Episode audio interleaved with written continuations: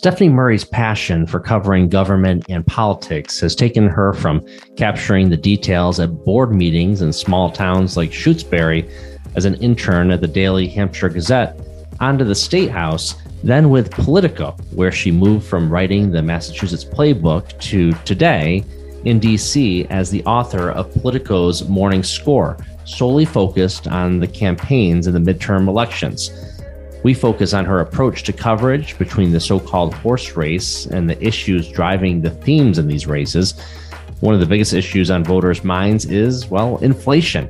Inflation, which, right or wrong, is being blamed on the Democratic president with weak approval ratings, all impacting races for House and Senate seats. We cover a possible shakeup in the Democratic presidential nominating contest. Will Iowa and New Hampshire still be the first states? And we cover the interesting dynamics of statewide elections in Massachusetts in a year with an open seat for governor. It's a great chat. I hope you'll enjoy my conversation with Stephanie Murray from Politico. And Stephanie Murray is now in Washington, D.C., and uh, she's moved up the ladder of Politico. So, Stephanie, it's great to see you. Thank you so much for having me. I'm really glad to be on the podcast. And um, when you first started, you were in Massachusetts, and um, you know we're working out of the state house, I believe, um, originally. Maybe that was your first political job, um, and then moved over to Politico. And uh, and so, tell me about your journey a little bit in in this world. Sure. Um, so I have just been, you know, a politics obsessive my entire life, um, and I started covering politics um, as a reporter when I was in college. I went to UMass Amherst and I would work at the local paper um, on the weekends, the Daily Hampshire Gazette in Northampton. So I would be there, you know, just saying, like, send me to a town board meeting, send me to like the zoning meeting in Shutesbury, send me to uh, the city council in Northampton. And so I was doing that. Um, and then throughout college, I started working at the State House News Service, which is a news wire in the Massachusetts State House kind of like the Associated Press. And then from there, I started interning at Politico. And this was the summer of 2018. And so that was like the year that the family separations at the border were a huge deal. Uh, the Trump Putin summit in Helsinki, which is, you know, uh, interesting to think about now in light of everything that's going on with Russia sure. and Ukraine. Um, so I was covering breaking news for Politico at a really interesting time to be in Washington, and I would work the early morning breaking news shift. So I would get up at like 4:30, 4:45, and I had to have like Trump tweet alerts on my phone um, to see, you know, what was going to come through uh, to monitor. And you know, we didn't write about every single tweet, but uh, sometimes when people got fired or things like that, um, that would be my job in the morning to write it up. I think one of them was like moving the embassy in Israel or something like that. There was always something going on. Um, so from there, I uh, moved on to Massachusetts Playbook, which was my newsletter that I wrote for about three years. So I was based in Boston. Um, Pre COVID, I worked out of the State House a lot, like you mentioned. And so I was just covering everything politics and policy in Massachusetts. From- and, and it is extraordinarily comprehensive. I mean, th- those newsletters um, you know, I, to me, it's amazing the amount of content that was actually pumped out. So when you get those newsletters and people who are in politics, obviously, you know, get it, uh, the number of stories, and, and of course, you know, to some extent, it may be a bit of, um, you know, a, a sort of uh, catch-all, and you're you're pulling stories from different places and putting it together. But that work alone must have been uh, um, a, a great a great amount of work. Well, thank you for saying it was comprehensive. It was definitely like a labor of love. And I think like the newsletter was so full of stuff um, because of how engaged and active the political scene in Massachusetts was. And I was writing it at a really interesting time. You know, we had like three or four people from Massachusetts running for president uh, on both sides of the ticket, uh, a massive Senate primary race between Joe Kennedy and Ed Markey, uh, a speakership transition at the state house. You know, Bob DeLeo stepped down, Ron Mariano took over. That's something, you know, Bob DeLeo was the speaker for life. There was a transition that hadn't happened in a long time. So there were all of these enormous uh, political stories happening. And then obviously, obviously uh, the pandemic, which kind of overshadowed absolutely everything. So there was so much to cover. I was also going up to New Hampshire every week or every couple of weeks for the entire year and a half or so of the presidential primary cycle. Uh, so it was just, you know, a really fun time to be in Boston, especially because that's where I'm from. And so it was just nice to do that. And then about a year ago, I uh, took this new job at Politico writing Morning Score, which is our campaigns newsletter focusing on everything midterms. So I'm covering, you know, House races, Senate races, voting rights, redistricting, anything midterms related falls under my umbrella, which has been, uh, you know, really interesting year getting up to speed and what I think is going to shape up to be a historic election. And it's interesting. I think maybe some of the balance as being a uh, political reporter is this uh, decision on how much time you spend on the horse race, not to steal the, uh, the the name of the podcast it used to be on, but and and then of course the actual issues that people may or may not be um, knowledgeable about uh, as they as they vote. So you know, tell me about that. And as far as you, I mean, because you're looking at every single political ad that comes out all over the country and and the rest. Um, no one has a better sense of the horse race. Um, but then also there are the uh, issues, and so I wonder if the issues are more being driven through the campaigns or if it if it is an organic process. You know, tell me about that a little bit. That sort of balance.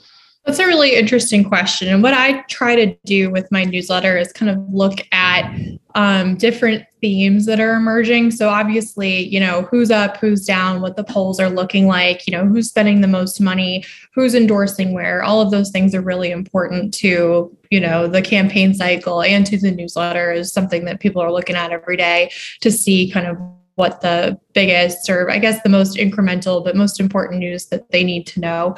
Um, when they're working on these kind of campaigns or being closely involved. But what I'm trying to do, like, as I'm looking at all of these different data points is to zoom out and see what the big trends are. And so, as you mentioned, so I um, watch every single political ad that comes through. We have this platform called Ad Impact that will just like email you every single political ad that hits television in the country. And so that's something i've been trying to you know watch every ad and see what the themes are that emerging that are emerging. I think inflation is one of those themes that has come out in the last couple yeah. of months. Um, and that bears out in the polling when you see voters kind of identifying the economy as something that's more important to them than the pandemic, which is, you know, those things were flipped before, but inflation has certainly eclipsed the pandemic when you look at polling in like different battleground states and nationally. And that's something that we could see kind of coming through in all of these different ads for months. And initially it was Republicans hitting Democrats talking about inflation. Um, I think like five different candidates in Pennsylvania have gone to the actual gas station and cut ads like at the gas pump, like brought a film crew there to talk about it. Um, but now you're seeing Democrats talk about inflation too. And I think that it's a sign, you know, you can look at the poll and you can listen to what people are saying, but to see that Democrats are going on the air, spending millions of dollars to put these messages in front of people and what they're talking about is inflation, it's obvious that they feel like this is an issue that people are concerned about and they need an answer for. So a few different ads that I can point to are Mark Kelly, uh, one of the most vulnerable Democrats yeah. uh, up for reelection this fall in Arizona. His first ad talked about inflation. Same deal with Senator Raphael Warnock in Georgia, Catherine Cortez Masto in Nevada, um, and the list goes on. The most vulnerable Democrats are talking about this. So that's like one theme that I've noticed. Um, and so like you can look at the polling and look at the horse race and what issues are up and down. But I think where people are putting their money and effort to talk about kind of tells you where this election is going to go. Yeah, it's the ultimate uh, pocketbook issue. And I've always been a believer that when it comes down to it, people uh, in large part do vote their pocketbooks. I mean, you know, um, when it comes to household uh, decisions, and I wonder, uh, you know, you have Democrats. How how are they explaining that? You know, when it comes down to it, if they're loyal to Joe Biden or trying to, and Joe Biden has little stickers next to the uh, the pumps everywhere saying I did this uh, or I did that. Um, that's a that's a tough thing to wiggle out of and try to figure out how do I message this thing, uh, say that I'm for you for uh, reducing inflation, but it's it's tough having the guy be the guy with a, a D next to his name as president. Um, it's it's got to be tough for them right now, and you know there are some who are predicting that uh, Republicans are going to take over uh, after this uh, after this midterm. Yeah, that's right. And I mean, it's any midterm year, it's difficult for the party that's in power. Sure. And so now that's Democrats. Um, and so I think that everyone in the party in the Democratic Party is worried about this and trying to figure out what they're going to do to kind of protect themselves. We're in Washington in the House and Senate, some of the narrowest margins you can possibly have. It's a 50 50 Senate. Um, anybody, you know, any Democratic seat that the Democrats lose, uh, they will lose control of the Senate. And the climate that we're in, I mean, and things could obviously change, um, you know, at, in a second, especially in the political environment that we're in. But when you look at polling in battleground states um, and national polling, you know, Republicans uh, have an edge on the generic ballot, something that Democrats typically have, even in bad years. And so it's obvious that they're trying to figure out what to do. And, you know, we see this in stories in the Democrats' House retreat that they had a few weeks ago. They're trying to figure out how to message their way out of this. And it seems like everyone agrees that they have a messaging problem and need to figure it out. But um, I don't think that they have figured it out uh, since every few weeks we get another story that says Democrats like are trying to figure out what their message is going to be. Um, if the story so if the story continues to be we're trying to figure out the message, then obviously they haven't nailed it. So yeah, exactly. Oh man, uh, isn't that the way? Um, is it? Is it? You know, that's always been the knock on Democrats, and I'm not. You know, and and you know, personally, you know, I'm not uh, a big fan of all the the corporate Democrats out there. Um, but um, I'm a little bit more of a progressive, as you as you may know. But you know, you look at it, uh, Democrats tend to be really bad at that messaging versus Republicans, which seem who seem to be much more disciplined um, in some ways. Um, not all, obviously. You know, Trump is a is a whole nother animal as far as that goes. But um, but traditionally, uh, they've been able to close ranks more uh, uh, effectively in a lot of ways. Um, do you find that still the case, or no? I think that's probably true, but there are some instances where things are starting to crack with Republicans. I had this um, at the bottom of my newsletter every day. We do like a quote of the day, and the one today was a quote from Mitch McConnell that was like, "Yes, we could lose even in these conditions with bad candidates." Um, so you know, kind of a little bit of gloating there, but I think that the biggest misstep that Republicans have made this cycle, and they haven't made a lot of them um, when it comes to kind of like that national messaging piece. But Rick Scott, who's the chairman of the big Republican Senate committee, he put out um, an agenda. I think it was in February now that uh, you know talked about putting more taxes on the middle class and all of these different things. And so some of it was pieces of like the typical Republican platform, um, and other pieces, uh, you know, were just pretty unpopular with voters, and that's something that really frustrated like uh, Mitch McConnell, the Senate Minority Leader, who hasn't really put out an agenda on what uh, he would do. So then he has the Senate committee chair putting out this agenda, putting it up on TV with an ad buy, and Democrats have been just uh, throwing it in their face. Um. I hmm. think it was the Democratic Senate Campaign Committee that took uh, copies of the agenda and mailed it to Republican candidates, asking them if they agree with it. Uh, they've gone up on radio ads and digital ads, and uh, there's polling that shows that you know it's working a little bit. So I think that's one issue, one area where Republicans have had a challenge, and then the other area where Republicans I think could struggle is if they nominate some really polarizing candidates with, uh, you know, a lot of baggage in key states. There's Herschel Walker in Georgia, the Trump endorsed Republican running for Senate, who's got some, you know, domestic violence allegations in his background. There was a story in the Daily Beast yesterday about how he's really misrepresented some of his business dealings to make them look larger than they are. Uh, in the Missouri Senate race, uh, the disgraced former governor Eric Greitens could win. Um, another candidate who's got some pretty serious uh, uh, allegations of uh, domestic violence and sexual assault, things like that. And so, even in a good year for Republicans, uh, I think there's a lot of concern within the party that they could nominate um, candidates who make it harder to win because they've just got so much baggage that will come out during a general election. I do hope that you are enjoying the podcast. I just want to take a quick moment to let you know that this is a production of 180 Media. That's my full service communications and marketing agency.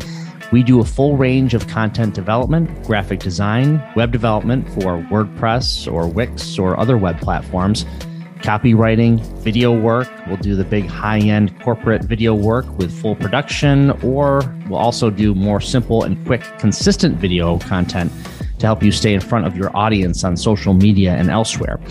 We'll help you develop your short and long term marketing plans, and I can actually even coach you to nail that next presentation.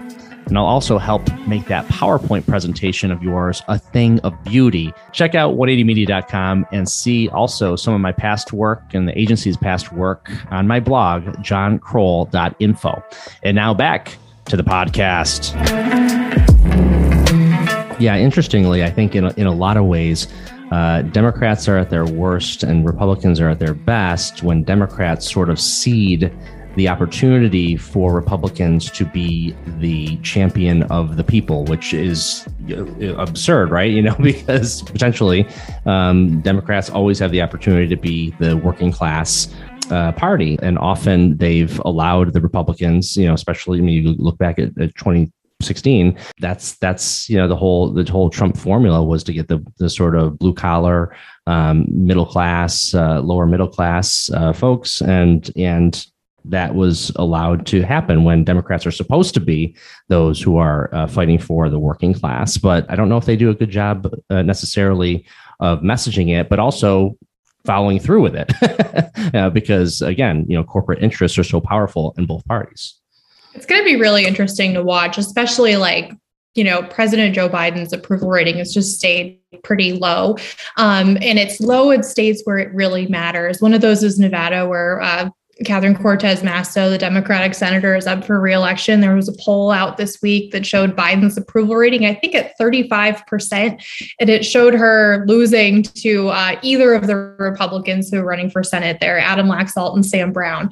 Um, and so, you know, the national view of the approval rating and all of those things is important and it's one thing but i think like to really get a gauge on where the stuff is going it helps to look at these battleground polls. And obviously they're a snapshot in time. They're not predictive of what's going to happen in the primaries or especially not in november which is so far away. But you know those battleground states arizona georgia nevada pennsylvania where there are just some really crazy and chaotic primaries happening um, are going to be really interesting to watch as the weeks go on. And we're not far from the primaries in a lot of states. Uh, May is a big month. We're going to be up, you know, every single Tuesday night until two or three in the morning watching all these votes come in.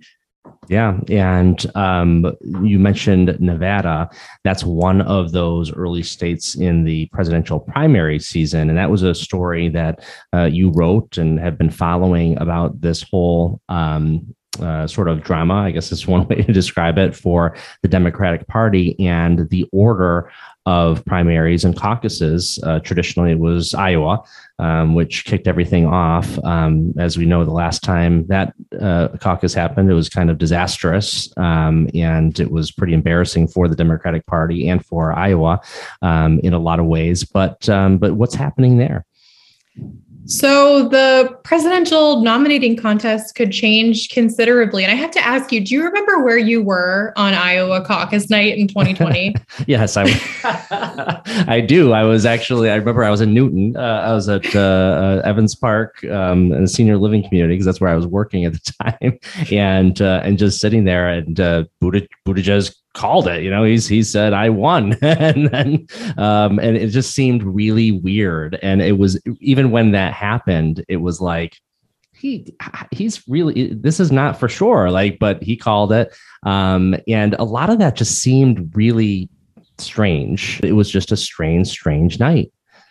I think that we all should have known that things were going to go off the rails. Do you remember that like viral tweet of the person who dropped a bottle of wine and it shattered in the caucus gym in Iowa? And uh, I think that is like the perfect depiction of where things were headed. I remember, so I was at my um, my home in Medford and we were doing like a Politico live chat that we do on election nights. And so all the reporters are kind of like chatting and it goes onto this cool like interactive page on the website. And we were waiting for the results to come in and waiting. And we had people who were there and they were like, I don't really like know what's going on. The software is not working. And so we're just chatting and chatting. And the night is going on. And then Buttigieg comes out and says, like, he won. And then Bernie kind of says he won. And then we're still chatting and waiting. And it was like three o'clock in the morning when we were finally like, we need to call it. And there were still people on because you can see the analytics on the website. Like, there were still people on it reading it because nobody knew what was going on. I don't know and if the, and the whole system went down, didn't it? Or the system was it it, it broke? I don't know, something like that. It's just like a total disaster. I don't think the Associated Press ever called that race. Um, and so I think that like even when people were getting on their flights out of Iowa to go to the next state, they kind of were saying bye to Iowa for perhaps the last time. And you're seeing this kind of bear out. And so what the DNC, their bylaw committee voted on this week was to create an application process for states that can sign up to be early states. So Iowa and New Hampshire still can sign up and apply. Um, but I, you know, I think things are still being worked out on how it's going to happen. Michigan's kind of looking to maybe jump into the early state lineup. Same with New Jersey. Uh, Nevada's trying to jump the line and get even earlier. So it's going to be really interesting to see, especially for you know people in Massachusetts who. Uh, kind of get the benefit of the New Hampshire primary being Sure. in close proximity to the, to the candidates, getting to go up and see them all the time. Uh, you know, Massachusetts politicians who get the benefit of running for president in New Hampshire, where they're still kind of known entities because New Hampshire and uh, Boston overlap. Big part of New Hampshire Sure. overlaps with Boston and the media market there. So it's going to be fascinating to see, you know, how this is going to work, if this is going to bear out, if we will somehow revert back to the status quo. But this was something, you know, so it's a big deal that it's happening, but I don't know if it's surprising. For one, the Iowa fiasco.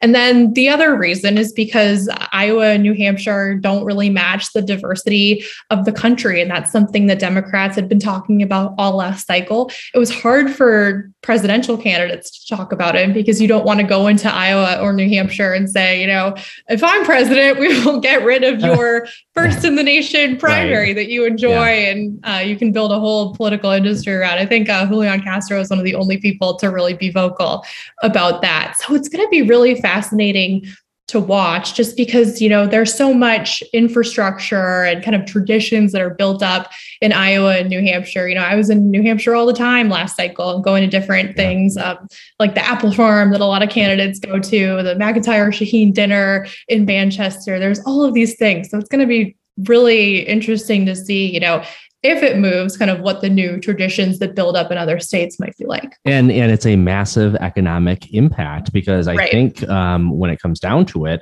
uh, yeah, I mean it, it is measurable. I mean every media outlet and of course just the mass of people, even just the campaigns that are so large. They come into town, they fill hotel rooms, they go to dinner, they go to lunch, the uh, pay for ads, uh, the radio stations, the TV stations, the newspapers, if there are any left.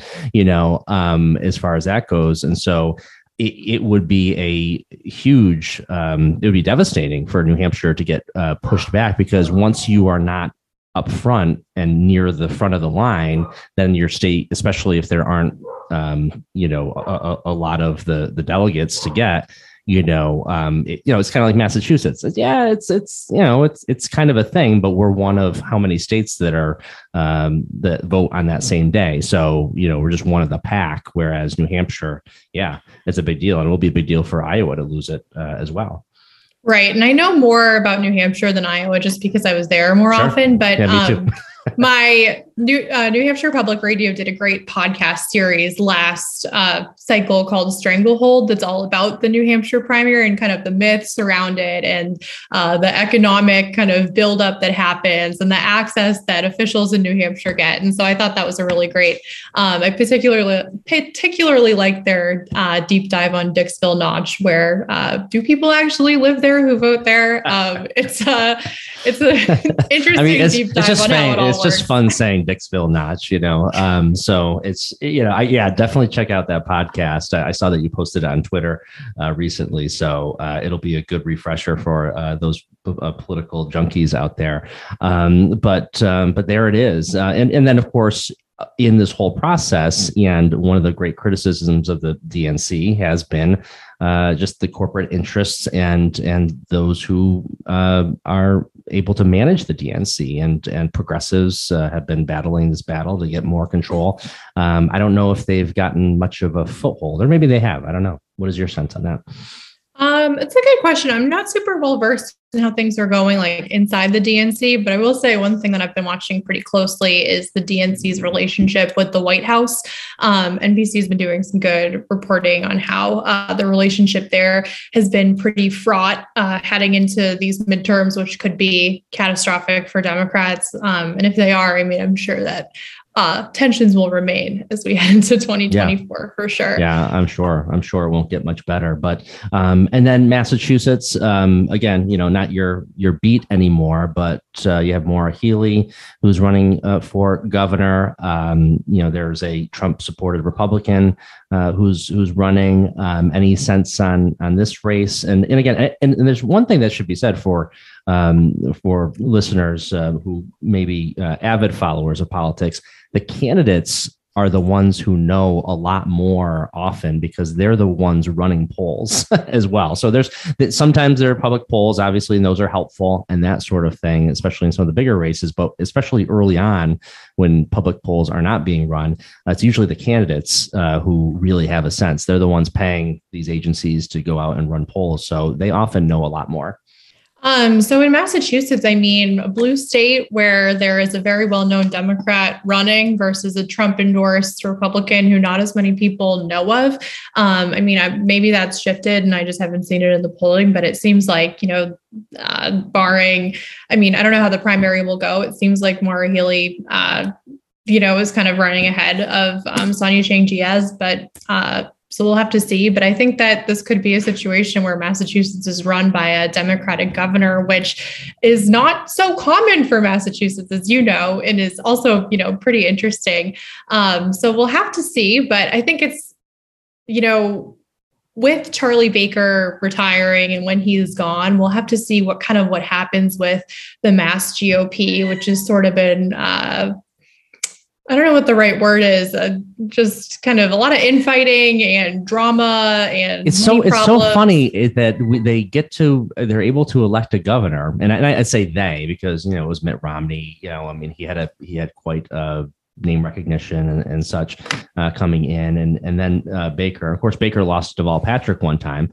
Uh, before before winning, but the actual GOP party in Massachusetts, I just I've never really felt like it's a really organized thing.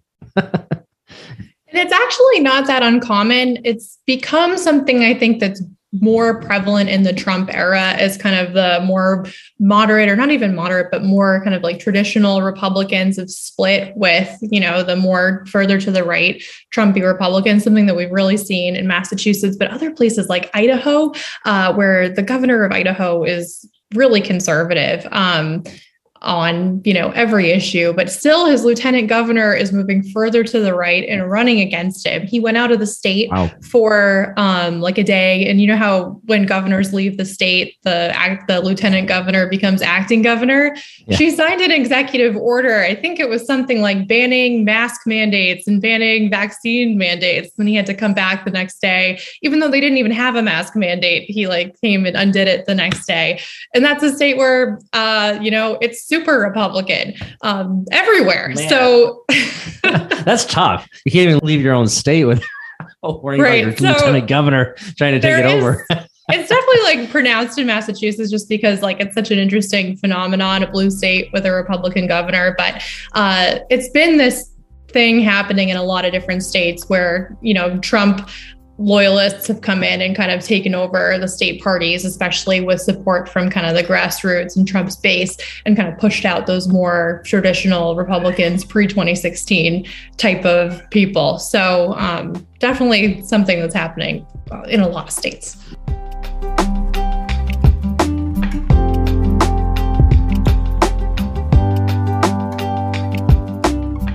I was just having this conversation with actually a political consultant today that talked about um, the uh, Martha Coakley versus Baker governor's race. And I don't know if you were around at that point, um, but uh, of course, Baker won in the suburbs of, of Boston and, and did, always did very well there.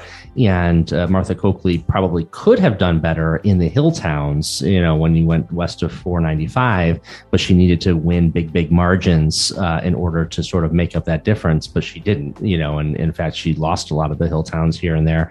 Um, so that's kind of the way I look at Massachusetts is you have the super blue out west in the hill towns, you know, certainly in, you know, some of the urban areas uh, for sure. Uh, but then you have those uh, Boston suburbs, which are much more conservative. Um, and so they can balance them. Deval Patrick showed that you can balance that out and win. Um, but uh, many of these Republicans have, have really figured that out, that uh, they're able to win uh, kind of in the, in the Boston suburbs. You're reminding me, I think it was, it must have been 2018 because that's the last time Healey was up. But I remember like looking through the different vote totals. I don't know if it was the Hill towns, it was definitely Northampton and kind of like the towns in Western Mass. Um, she was just like topping the ticket in like all of those different yep. towns, just like running ahead of everybody else. So I wonder if she'll be able to do yeah. that again. But I know, yeah. especially from reading Massachusetts Playbook, which my colleague Lisa Kashinsky does a great job on, you know, uh, Healey's been moving, you know, closer to the center, kind of moving away from that progressive label. So uh, yeah. that'll be an interesting trend to watch, I think, this year. Mm, it will. We'll have to get Lisa on the podcast too, yeah, uh, and and check that out. Um, but uh, but yeah, that's that's the interesting dynamic because people look at Massachusetts, and if you look at the big picture, and it's blue, blue, blue all the time, but it's not really. it's it's it's really an interesting uh, dynamic, and even the blue, as it were, there's different shades of blue. And uh, like I said, I think you know in a lot of the hill towns in Western Mass, it's very blue, more progressive, whereas I think in much more of the state, it's much more of a, a moderate blue, uh, as it were. You know, um, even in our own Berkshire County, Pittsfield is much more of a conservative Democrat uh, group as opposed to hill towns and you know the the um, wealthier Williamstown and Great Barrington and that sort of thing. So it, it's politics is always fun because uh, you have these crazy dynamics uh, uh, everywhere, and so and you can take that snapshot and and put it all around the country, and that's and that's what you get to follow. So um, so I'm I'm totally stoked for you, Stephanie, and uh, and I so what what's the first date uh, that you have in May that you have a, a star next to for uh, some of these elections? That would be May 3rd, uh, Tuesday, May 3rd. And that is the Ohio election. And I think there's a couple of others. Let me check. I've just been so focused on Ohio lately, Indiana as well. And then uh, the next on I think two weeks later will be West Virginia and Nebraska. There's a really fascinating race in West Virginia between two members of Congress. And this is one of those seats where uh, during redistricting, they got drawn into the same district because Western West Virginia lost a seat in redistricting. So it's Alex Mooney versus David McKinley.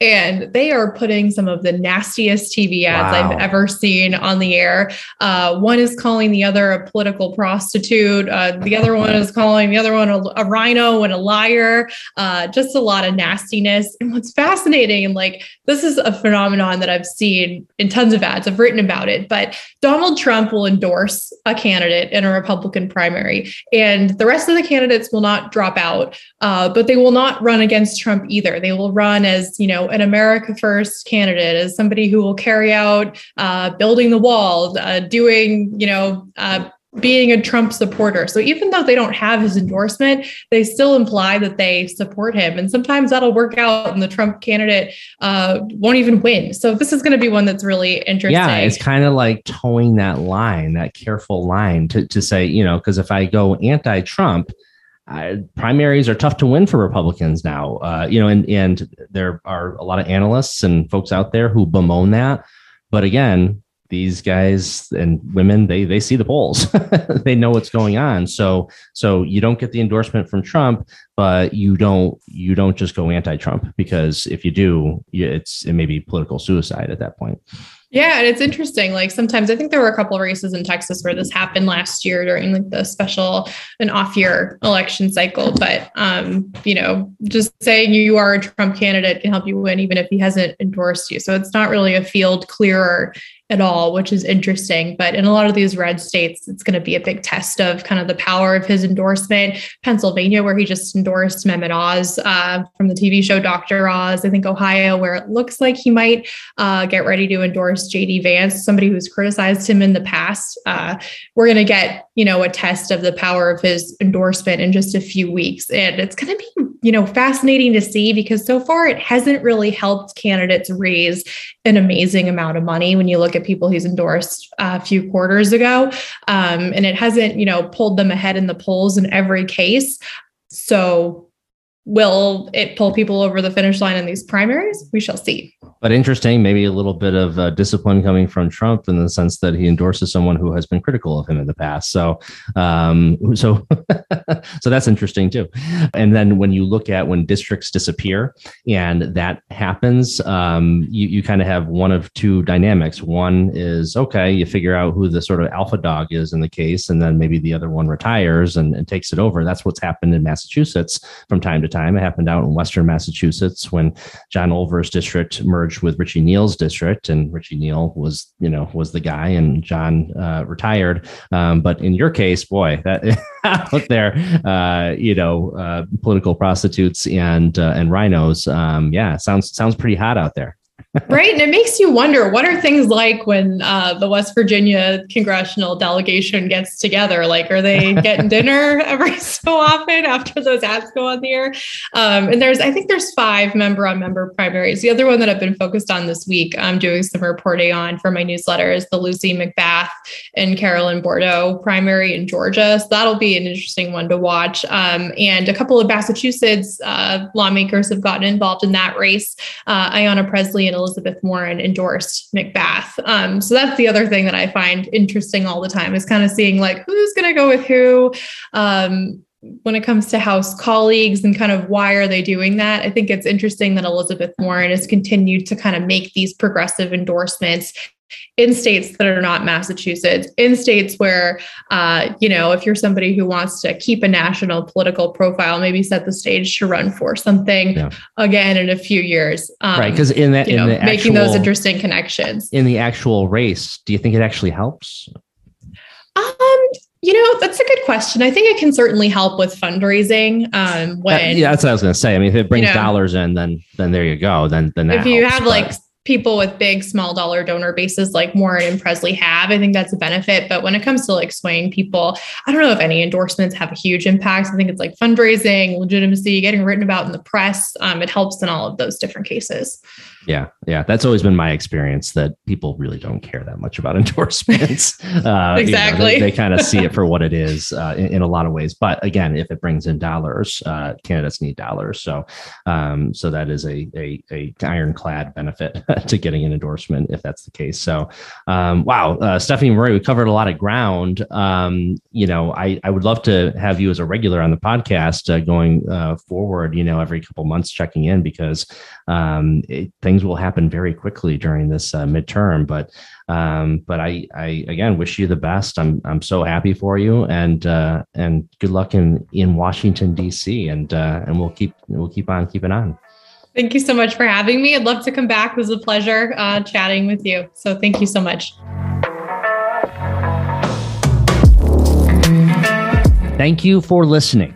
If you like what you hear, please subscribe to the John Krol podcast on your platform of choice. Maybe it's Apple Podcasts or Spotify, whatever works for you. Also, I would like to hear from you on the people and the stories that you'd like to hear more of. Send me a note through Facebook Messenger, Instagram, LinkedIn. I'm easy to find and I'm easy to reach. I look forward to hearing from you.